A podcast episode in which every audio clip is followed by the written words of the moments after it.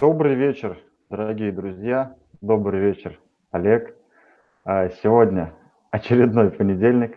А мы уже с вами знаем, что понедельник, сегодня уже ого-го какой выпуск. А это бизнес-разборки с вами снова. А, и мы каждый эфир разбираем какой-то навык. Олег владеет 741 навыком. Что значит владеет? Это значит, что он знает и может свои знания передать э, другим людям. Поэтому есть э, школа, школа называется трэблшутеров, где каждый навык тоже а, преподается и доносится до вас. Вот. Ну и, и сегодня, а, точнее, каждый эфир мы а, разбираем какой-то навык, исходя из голосования. Можете найти ее по ссылке под видео. А, сегодня такая интересная у нас тема. А, даже не знаю, как правильно так не подвести, даже боюсь.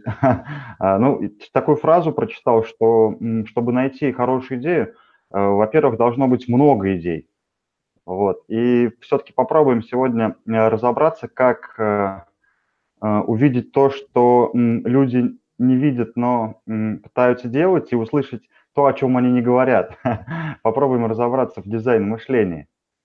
Олег, ну уже от вас традиционно определение этого слова. Дизайн мышления, дизайн мышления – это стремление совместить человеческие потребности и доступные технические ресурсы с учетом ограничений бизнеса, интегрируя желаемое с технологически возможным и экономически оправданным. Дизайнеры создают продукты, услуги, товары, которыми мы пользуемся и радуемся тому, что они сделаны комфортно, удобно и приятно.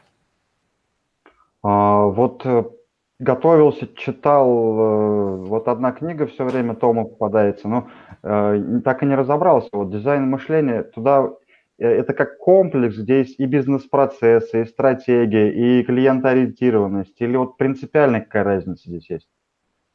А, было время, я был директором по процессам крупной организации, и э, с тех пор я считаю процессы крайне скучным делом. Почему? Потому что когда мы говорим о процессах, мы переходим в сторону прямоугольничек, стрелочка, э, риск, длительность. То есть мы сознательно выслушиваем себя, вроде бы слушаем людей, которые рассказывают, что они делают, но на бумаге остаются какие-то сухие схемы, по которым вроде бы всем все понятно, но это всего лишь схематичность. Вот, скажем, рыба, когда ее съели, лежат косточки, они не аппетитные.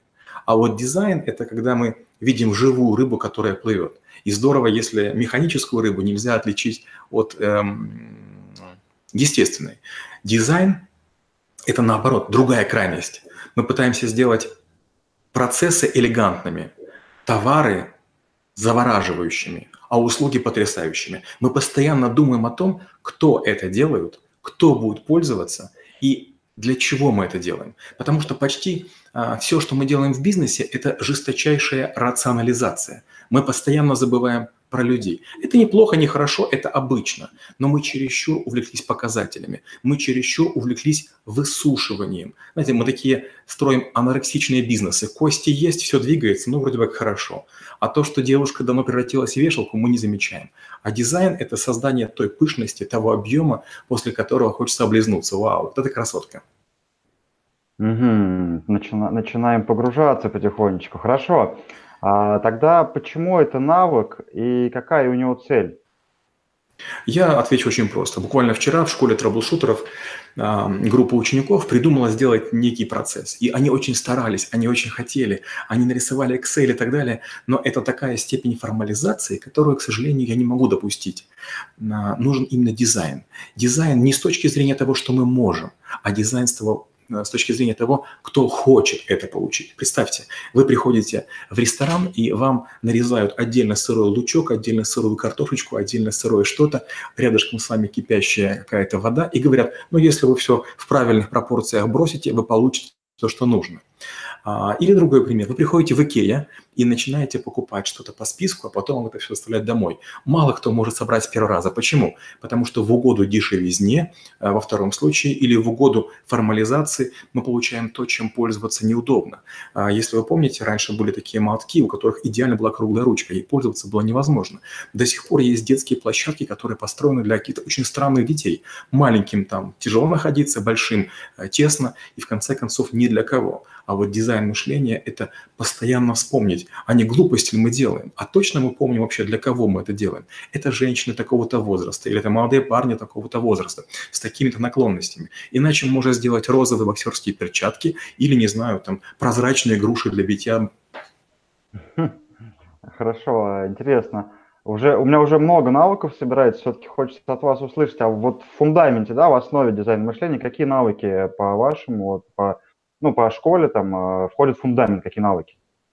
Я бы сказал так, дизайн мышления – это все-таки слегка вишенка, потому что украшать или разрабатывать правильно э, продукт, товар, услугу может только тот бизнес, который развился. Стартапу, конечно, было бы неплохо знать дизайн мышления, но сначала, наверное, нужно освоить бизнес-планирование, финансовое моделирование, финансы предприятий, процессную эффективность и проекты. А вот сверху уже, наверное, может быть дизайн мышления. Сначала, к сожалению, мы вынуждены жить на подножном корме, и только набрав немножко жирка, мы можем брать специалистов или сами начать в свободное время думать о том, как бы сделать все красиво.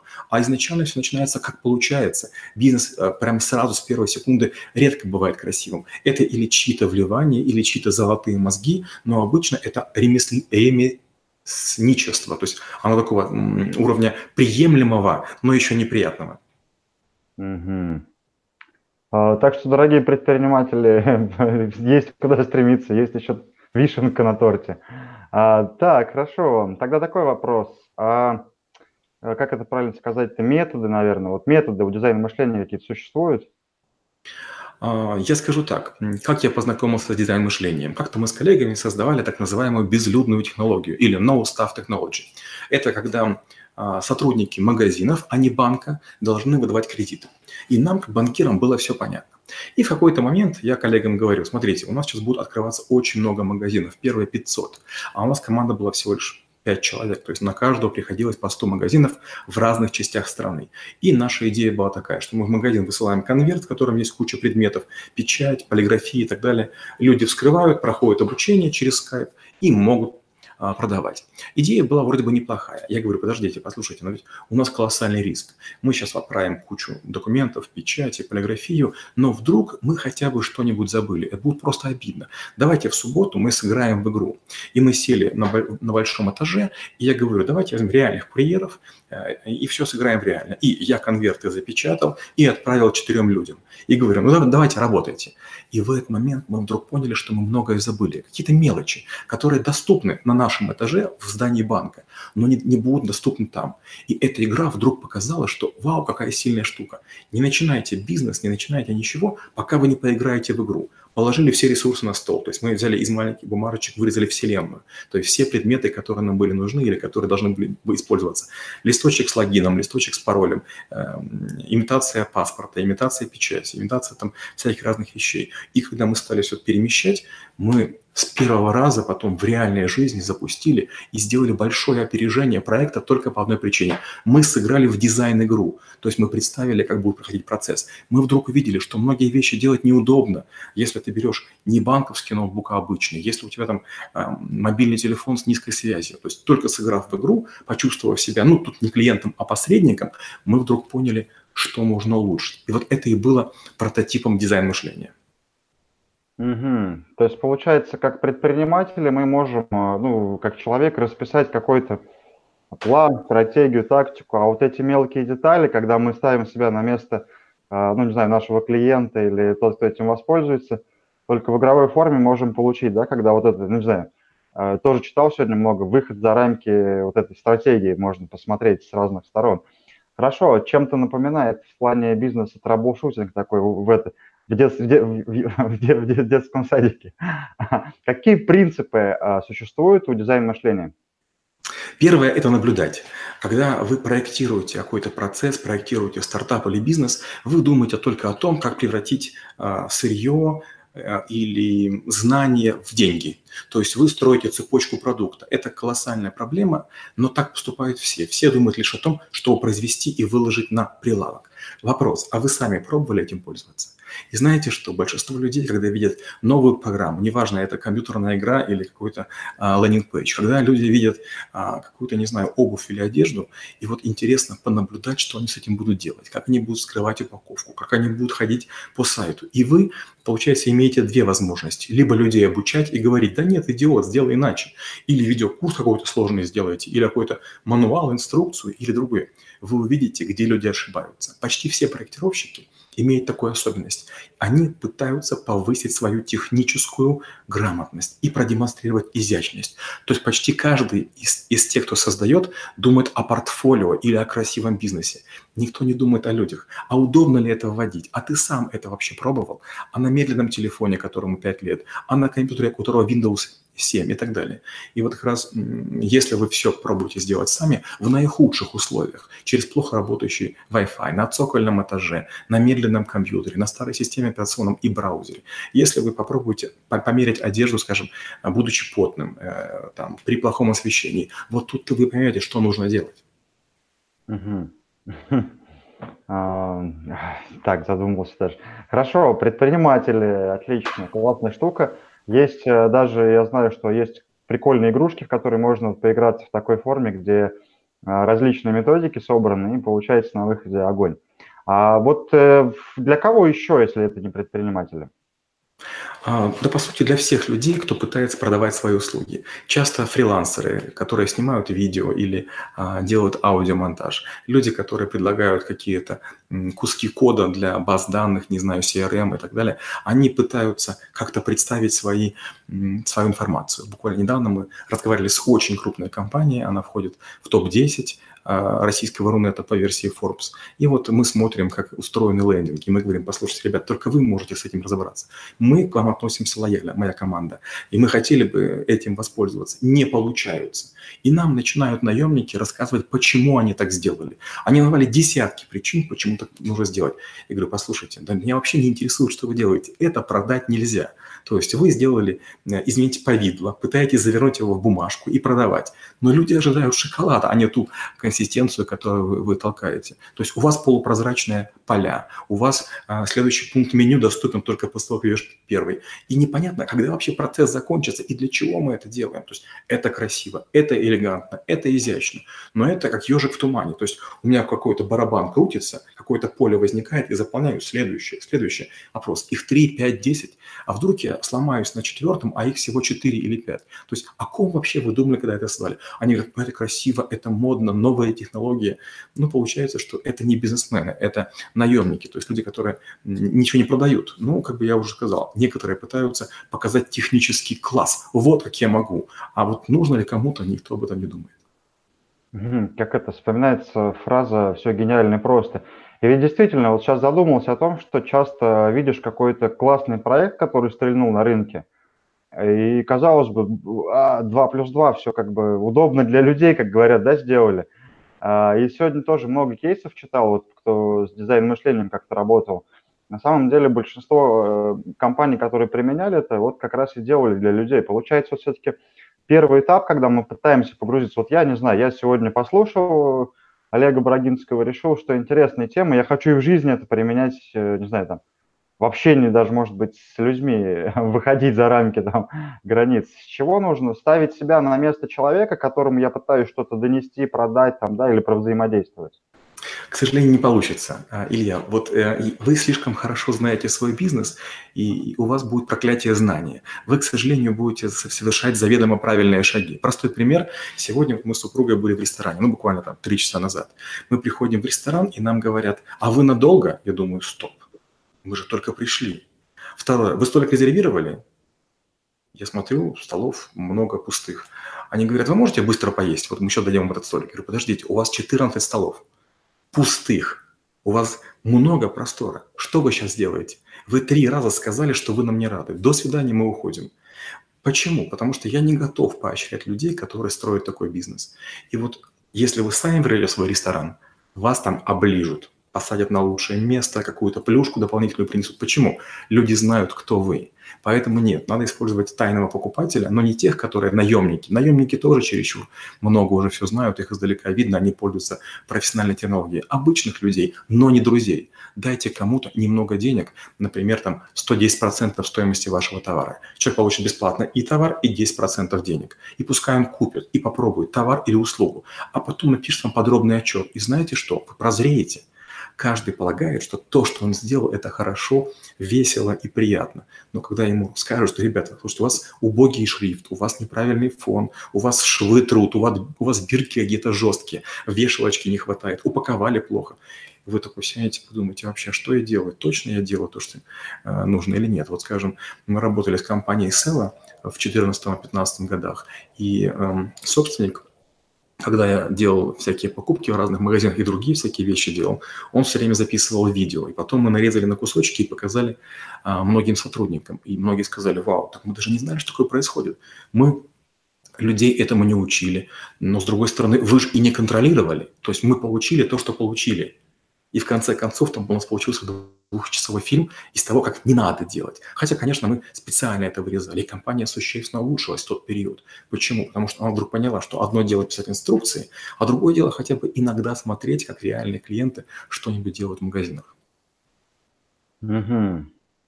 Хорошо, очень интересно. Тайный покупатель, да? А вот всякие, не знаю, формат э, фокус-группы, вот так, таких вещей это работает или все-таки э, нет, это не работает. Я объясню почему. А, Все-таки для того, чтобы тестировать продукты, нужны более-менее реальные покупатели. А, помните, мы говорили, что если вы спросите маму или друзей о том, а, нравится ли им то, что вы делаете, они скажут «нравится», даже не сильно понимают. Почему? Потому что нравитесь вы и важны отношения. Простой пример. Мы с моим партнером Даниилом Шмидтом как-то были в гостинице W в Петербурге. Мы с ней работали, и вот мы приехали э, буквально накануне, и мы взяли прайс-лист, и самое дорогое, что там было, это была какая-то водка Imperial Silver Egg. Она стоила, по-моему, по старым деньгам 450 тысяч рублей. Ну, то есть мы постояльцы в гостинице, нам дали хорошие номера, мы заказали самую дорогую водку. Нам говорят, вы точно будете ее пить? мы говорим, а как же, мы вроде бы в номере. А вы не будете против, если, значит, придет официант и начальник службы безопасности? Ну, мол, ситуация экстраординарная, мол, водка дорогая. Мы говорим, да, хорошо, пожалуйста. В общем, водки в гостинице не оказалось. Вот если бы была фокус-группа, заказали бы они водку за полмиллиона? Наверное, нет. То же самое, мы пошли тут же в СПА, заказали процедуры вдвоем. А нам говорят, знаете, а массажистов нет. У нас только один массажист по вызову, мы можем там через вас какое-то время служить. Мы говорим, хорошо, когда прийти? В общем, гостиница не смогла это сделать. Э, и постоянно, вот когда мы пробовали подниматься чуть выше среднего уровня гостиницы, то есть средние, средние пункты все есть. Но когда вы заказываете дорогие услуги, их вдруг не оказывается. Почему? Ну, потому что они в меню так только для галочки есть. Поэтому фокус-группа, которая обычные люди потребляют обычные услуги, вам не поможет. В каждом бизнесе самое лучшее – это когда у вас есть какие-то клиенты, готовы платить экстра деньги за экстра сервис. То, что мы рассчитываем среднюю часть, да, это такой бизнес as usual, бау. Мы зарабатываем свою маржу и ничего более. Люди, которые ниже, тоже получают по уровню или по потребностям, или по запросам свое. Но самое жирные клиенты, самые интересные клиенты, с которыми круто работать, которые потом всем расскажут. Ведь средний уровень везде есть, а вот высокого уровня почти нигде нет. Если вы умеете это оказывать, если вы умеете делать, вы переходите в другой ценник, в другой разряд, и вот там-то начинается дизайн мышления. А вот на cheap low profile его сделать невозможно. А бюджета не хватит или время, которое потратишь, будет, будет жалко потратить, да, на это? Второе. А, хорошо. А, решил я изучить это самостоятельно, пока в школе у вас там расписание, оно трудное, пока доберешься, когда это будет. А, какие вот советы, рекомендации человеку, который решил там делай раз, делай два, делай три? А, самый лучший вариант – представить себя этим клиентом. Другой пример. Мы работаем с очень известной одежной маркой, она находится в ГУМе, и значит, работаем с ними, и мне показывают детские магазины. Я говорю, послушайте, так не пойдет. Вот это точно не детский магазин. На меня все смотрят. Я говорю, послушай, давайте станем на колени. Ну, все стали на колени. Я говорю, вот теперь мы стали возрастом ребенка. А вот давай теперь пройдем между одежными рядами. Мы начинаем идти между одежными рядами, и мы понимаем, что над нами нависают страшная одежда, узкие проходы, и нам плохо. Я говорю, а теперь, если позволите, я буду мамой. Дайте мне два ребенка или ребенка и сумку. Я несу сумку, я веду а, директора магазина, значит, якобы за ручку, я иду медленно, а он идет на коленках, и нам некомфортно. То есть или он плечами задевает одежду, или я сумкой скребу по одежде. Я говорю, теперь вы видите, что вы как бы делаете детский магазин, но детям здесь неудобно. Ладно, говорю, теперь давайте постоим, понаблюдаем, что происходит. Мама заходит в примерочную, там как-то крутится, и ребенок постоянно выбегает из примерочной. Я говорю, вот скажите, какой это детский магазин, если мама пытается что-то показать, а ребенок все время хочет выскочить? Надо сделать так, чтобы ребенок хотел быть в примерочной, Просто берем, там ставим большие телевизоры и запускаем постоянные мультики с флешки. И теперь ребенок замирает, а мама на него может мерить все, что угодно. Мы повесили, и люди сказали, вау, теперь наоборот, все а, примерочные заняты, дети в них сидят. Это и есть дизайн мышления. Это было не про одежду, которую надо покупать, а про телевизор, который бы приковал внимание ребенка, и ребенок бы тащил маму каждый раз, проходя мимо этого магазина. Прикольно. Сейчас а, два вопроса сразу возникло. Какой? Давайте вот это. А у меня, когда приходят ученики учиться э, делать интернет-магазины, у нас есть такое упражнение. Проанализировать сайты, аналогичные сайты, скажем так, а, э, с точки там по нескольким пунктам, да, там меню, удобство поиска, оформление заказа.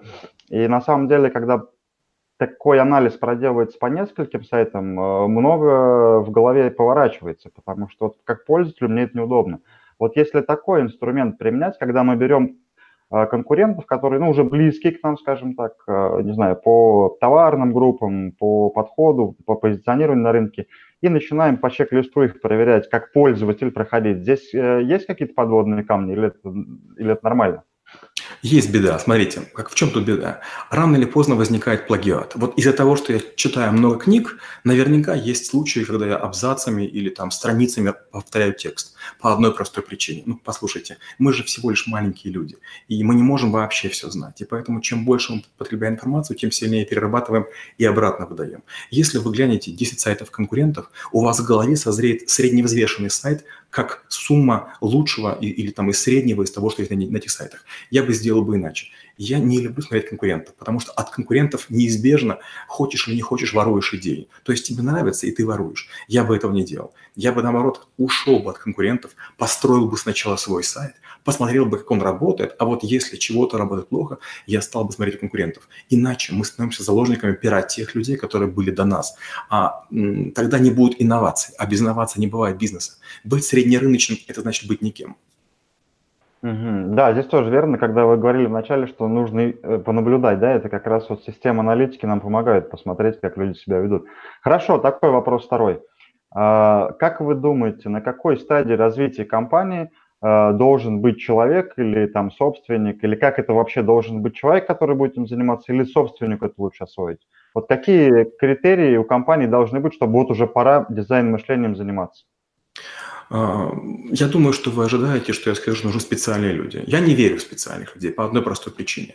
А, любой суслик агроном или кажется суслик агроном. То есть покажите ваш сайт мне или мой сайт вам, вы найдете там 100 ошибок по разным причинам. Просто для нас легко другого проверять. Не надо проверять друг друга. Пускай нас клиенты проверят. Вот э, если у нас будет специальный человек, он закроется в своем кабинете и придумает а, на его взгляд лучший подход. Да не надо этого делать. Клиенты совершают за нас всю работу. Есть видеокамеры, есть диктофоны, есть всякие вебалайзеры. То есть вы можете многое в интернете а, позамерять. Или если у вас онлайн, э, офлайн бизнес, вы можете веб-камеры поставить и наблюдать, как это происходит. Или людей посадить, которые специально будут на каком-то языке скорописи фиксировать. Нет, не нужно нужно никогда пытаться делать нечто такое экстраординарное. Нужно всего лишь внимательно смотреть, что люди делают. Если они делают лишние движения, если им неудобно, если они озираются по сторонам, если они бесцельно курсором водят. Вот это и есть ошибка. И вот надо просто им прям подсунуть каким-то образом или программным, или светом выделить место, куда им нужно идти. Я часто в отделениях банков, магазинов, э, страховых компаний просто из серой плитки более серые, чем окружающие на полу, делаю дорожку. И знаете что? Люди послушно ходят в одну сторону по одной дорожке, в другую сторону по другой дорожке. Без всяких стрелочек. Почему? Потому что есть дорожка, она явная, сверху есть освещение, которое падает прямо на нее, и люди идут по невидимым коридорам. Это прекрасно работает. Класс. А, надо включать навык дизайн мышления, когда есть что анализировать, да, когда есть клиенту. Да. А, отлично. Хорошо. Тогда стандартные ошибки человека, который вдруг решил, что он начал осваивать дизайн мышления. Стандартная ошибка – это прочесть какие-то книги и поймать пару мыслей и прямо насильно их все вталкивать. Подходят они бизнесу или не подходят, но я значит, начинаю вталкивать. Вторая ошибка – это сходить на конференцию, послушать более опытных коллег и сказать, о, мне тоже это нужно. И третье – это говорить с неспециалистами. И у каждого человека есть какие-то свои идеи. А вы масло заверните в такую-то бумагу, а вы молоко налейте в такую-то бутылку. Да не нужно этого делать. Здравый смысл – это лучший судья. Чем больше вы пытаетесь заимствовать каких-то лоскутных решений, тем страшнее будет ваше решение. Представьте, если вы парашют соткнете из большого количества лоскутков. Какой оторвется, неизвестно, но от каждого лоскутка зависит ваша мысль. Дизайн жизни, дизайн мышления – это когда вы создаете единую простыню из одинаково крепкой ткани. То есть вы не улучшаете как-то точечно, немножко здесь, немножко здесь, немножко там, а вы планомерно, как будто бы фермер, засеиваете все поле, потом планомерно его прокапываете, потом, там, не знаю, собираете урожай, потом культивируете и готовите последующий год. Планомерность в дизайн мышлении гораздо важнее, чем какая-то изюминка и оригинальность. Да, креатив может быть опасен здесь в таком виде. Хорошо, у нас уже время, как а, сказать-то правильно, быстро летит, и, а, а жаль, а жаль. Вот хочется по- под конец от вас, знаете, что еще услышать? Вот какие-то лайфхаки, может быть, какие-то есть, не знаю, упражнения, что-то такое, что прям, да. И вот рекомендацию, совет нашим зрителям. А, давайте лайфхаки будут практические. Мне, мне показалось, что мне больше нравятся.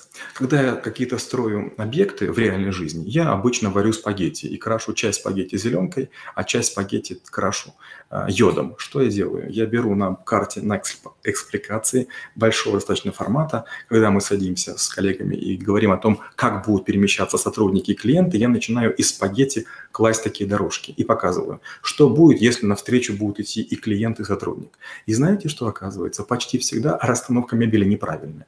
Потому что почему-то дизайнеры и, и там мебельщики полагают, что мы ходим квадратами или какими-то там прямоугольниками. Это не так. Мы пытаемся срезать. Как следствие, женщины набивают себе на ногах синяки, и мужчины там ходят, чертыхаются или задевают столы, после чего мониторы падают. Но только мы начинаем делать такие скругленные дорожки, вдруг оказывается, что, может быть, мебели помещается меньше, но визуально простора, простора больше. Это первая фишка. То есть пытайтесь можно быстрее приходить к реальности, а в реальности не бывает углов. Вторая вещь.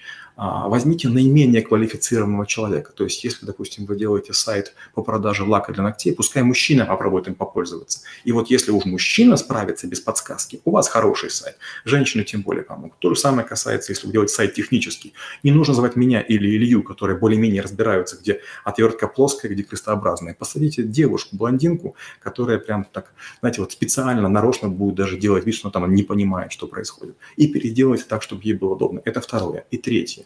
Воспринимайте каждую жалобу как, как подарок. То есть, если кто-нибудь жалуется, иногда бывают люди капризные, иногда они самореализуются, но иногда можно подумать или запомнить, ага, была жалоба, вторая жалоба, третья жалоба, это уже не мелочи. Ведь если есть жалобы, они порождают лишние процессы. То есть лишнее время э, наши люди занимаются не тем, чем нужно. Как следствие, они отвлекаются, они сильнее устают и меньше делают работы. Нужно бороться со скрытыми фабриками потери. Класс. О, теперь, теперь я понимаю. Теперь я еще хочу на один навык вам попасть. Уже список большой. А, ну что ж, друзья, Олег, спасибо огромное вам, что пытаетесь нам, бронированным, каждый раз что-то рассказать и объяснить. Это очень классно. А, друзья, спасибо, что смотрите. А, хочется, конечно же, поблагодарить партнеров. Это школа трэблшутеров Олега, где каждый навык а, занимает не 30 минут, к счастью, как у нас эфир, а гораздо больше времени, и вы получаете механизмы, практические занятия, потом с этим инструментом начинаете практиковать и улучшать знания и становиться эффективнее. А, конечно же, это торгово-промышленная палата, где есть навигатор успеха и наш любимый комитет по поддержке развитию малого и среднего предпринимательства. Включайтесь, будьте в теме и в тренде. Вот. Ну и, конечно же, мастерская Ильи Тимошина, где мы обучаем интернет-торговле, чтобы интернет-торговля стала как йогурт, легкой и полезной. Вот. Оставайтесь с нами, пишите ваши комментарии. Э, очень приятно читать обратную связь. Даже если это будут жалобы, э, я часто эм, не, не, не, не адекватно реагирую на критику, хотя иногда хочется их и порычать. Вот. Ну и, конечно же, конечно же, ставьте себя в разных ситуациях на место людей и думайте, а вот э, комфортно вам в таких ситуациях или с такой компанией работать, или все-таки не очень. Ну и не опускайтесь до всяких э, мелочей, которые могут выбить всю энергию. Просто чувствуйте состояние компании, тех людей, которые с вами взаимодействуют. Э, учитесь дизайн мышления. До новых встреч, чудес и волшебства. Спасибо и до встречи через неделю. Пока-пока.